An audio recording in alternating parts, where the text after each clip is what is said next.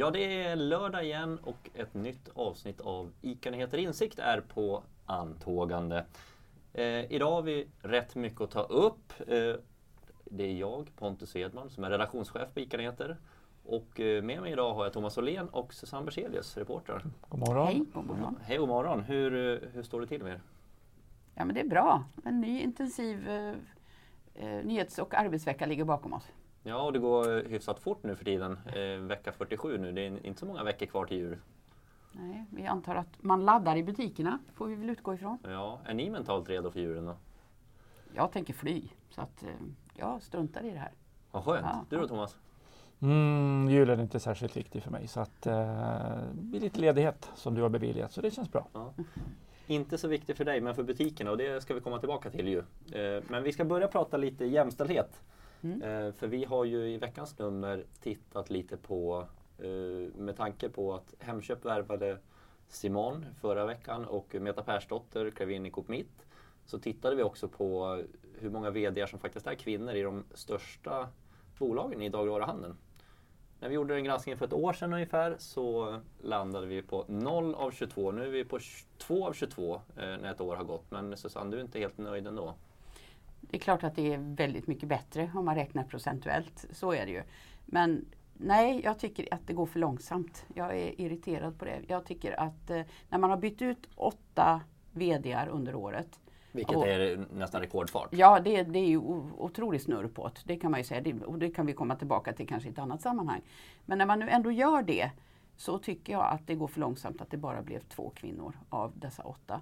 Eh, Jag tycker ju framförallt att man inte, inte riktigt gör sin läxa, inte gör sitt rekryteringsarbete, inte driver på att se till att det blir fler kvinnor. Eh, man hör ofta det här argumentet att ja, på, på, på butiksnivå väldigt ofta och även i andra sammanhang att ja men kvinnorna vågar inte eller vill inte eller de, de har andra eh, argument för varför inte kvinnor vill. Och jag menar på att det är väldigt mycket arbetsgivarens ansvar att se till att lyfta kvinnor, se till att fråga varför vill du inte? Vad är det som ligger bakom? Eh, Behöver du mer utbildning? Behöver du avlastning hemma? Det finns andra sätt att se till att det, att det här snabbas på, det här Men, jämställdhetsarbetet. men vad hade varit eh, rimligt då tycker du? Hur, hur många av de här åtta nya borde ha varit kvinnor? Ja, men jag kan inte säga en siffra. Jag, jag, jag tycker bara att totalt sett två stycken av, 20, av 22 i de 22 största dagligvarubolagen som, som vi granskar så är det bara två kvinnor när vi går in i 2020-talet om en månad. Det är inte riktigt okej. Jag tycker inte det. Men det känns ju hoppfullt tycker jag eh, att eh, ICA-gruppen fick ett pris häromdagen. Det skriver vi om i veckans eh, tidning. Vi har haft det i appen och i nyhetsbrevet. Att 50 procent av eh, chefspositionerna innehas av kvinnor i ICA-gruppen i tre nivåer under Per Strömberg som är koncernchef. Det känns ju lovande. Det känns ju som en jättebra möjlighet att rekrytera kvinnor därifrån. Det måste ju rimligen vara kvinnor som är så att säga som, som har ambitioner att kanske ta över där eller i något annat företag eh, någon dag. Eh, jag har kollat med Coop. Eh, det är väldigt mycket män eller gubbar i ledningen där. Meta Persdotter är ju ett undantag. Men tittar man på ett bolag som Coop Butiker Stormarknader som vi kallar för CBS. Om man tittar den som är ansvarig för Coop respektive stora Coop butiksformaten så är det också två kvinnor. Helena Mattsson och Pernilla Sandström. Eh, och jag kollade med eh, Coops pressavdelning. Magnus Johansson som är VD för Coop Sverige håller på att promovera ett antal kvinnor. Så att det är långt ifrån bra eh, förstås. Men, men det verkar hända grejer i alla fall. Mm. Så att, Men, men det eh, låter ju som att eh, kvinnorna har tagit sig upp en bit. Man är inte uppe på VD-stolen men eh, figurerar alldeles under. För Simon kommer också från en, en roll som vice VD på Dagab ju. Mm, absolut. Ja. Men vad tror ni att det skulle kunna tillföra då? Att, eh, att det faktiskt blir fler kvinnor i VD-stolarna? Man pratar ju oftast om lite mjukare värden och det finns ju säkert som en del i det här. Eh, man har ett lite annat perspektiv eh, och, och man för in de här andra värdena som till exempel eh, hållbarhetsfrågorna kanske som är så i ropet. Men, men jag tänker att man inte bara ska skilja på vad som är manligt och kvinnligt. Vi behöver en mix av allting. Vi behöver mångfald i stort. Det handlar inte bara om, om, om kön i det här fallet. Utan att det behöver se liksom, rekryteringsbasen behöver vidgas. Och som Thomas säger här så är det ju fantastiskt att det finns nu ett underlag så att om, om vi gör om den här granskningen om två eller tre år så förhoppningsvis så är det väldigt stor skillnad. Nej, men som du är inne på, det handlar inte bara om män och kvinnor. Eh, titta Coop Karlshamn rekryterade en eh, ung kille, 32 år, som VD. Det behöver vara olika åldrar Mm. också tycker jag. Det behöver vara annan bakgrund också. Eh, inte bara folk som eh, är födda i Sverige eller första eller andra generationen utan det behövs ju ett, en bredd överhuvudtaget för att fatta de bästa affärsbesluten i respektive Och för att företag. spegla både, både eh, personalen och kunderna inte minst. Mm. Hörrni, snabbt bara innan vi släpper jämställdhetsfrågan. Vilket blir nästa bolag att eh, anställa en kvinnlig VD? Eh, jag drar till med eh, Willys. Thomas? Ja, det är inte omöjligt men eh, jag tror att Thomas Evertsson blir kvar ett bra tag till. Eh, Han gör ju ett fantastiskt jobb där. Och ett snabbt svar på vilka som du tror värvar nästa kvinnliga VD? Eh, det tror jag blir någon eh, konsumentförening.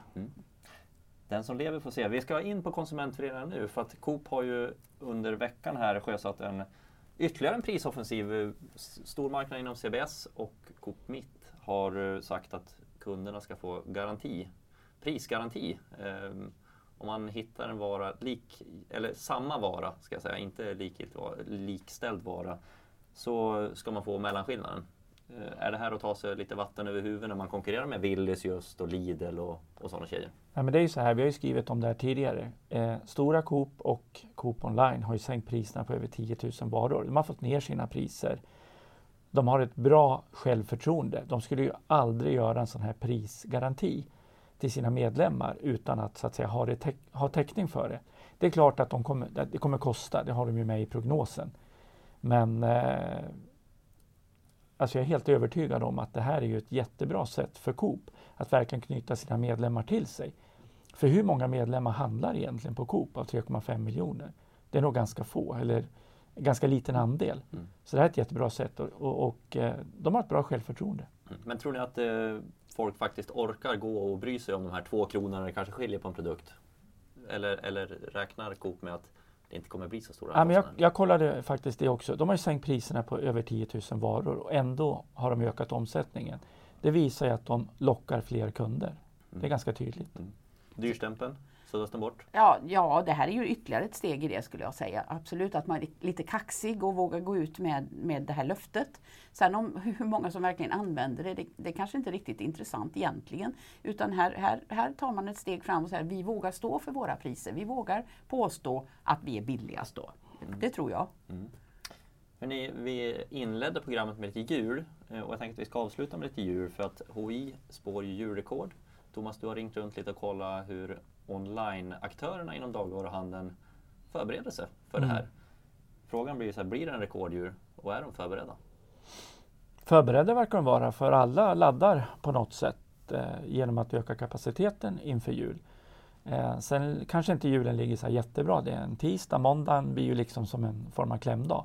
Men de jag pratade med eh, och som är med i veckans tidning, alla de laddar ju för en rekordjul, ökar kapaciteten, om det är hämtning, hemleverans eller vad det nu är för någonting. Så att eh, mm, de verkar förberedda. Ni själva då? E-handlar ni er mat på jul eller åker ni till butikerna? Ja, hade jag varit kvar i landet så hade jag säkert e-handlat. Det gjorde jag förra julen, absolut. Jag tycker att det är fantastisk service när man inte hinner med, hinner med det här stor, storhandlingen och inte vill trängas och bara sitta och klicka hem. Det, underbart är det. Men när du har konsumentkepan på, vad är det du uppskattar mer då? Är det just tidsvinsten eller? Ja, slippa trängas och slippa leta parkering och, och, och springa runt där och bli varm och stressad och så. Fantastiskt att bara planera hela jul och nyårshelgen hemma vid datorn.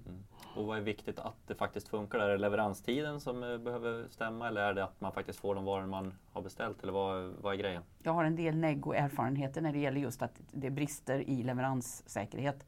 Så att jag skulle säga det, ja, jag vill ha de varorna jag har beställt. Thomas, du då? Jag ligger lågt på julen men jag e-handlar i princip allt utom mat. Med de orden eh, tror jag att vi sätter punkt. Fortsätt följa oss i vår app, vårt nyhetsbrev och i tidningen såklart. Trevlig helg! Ja, detsamma. Samma.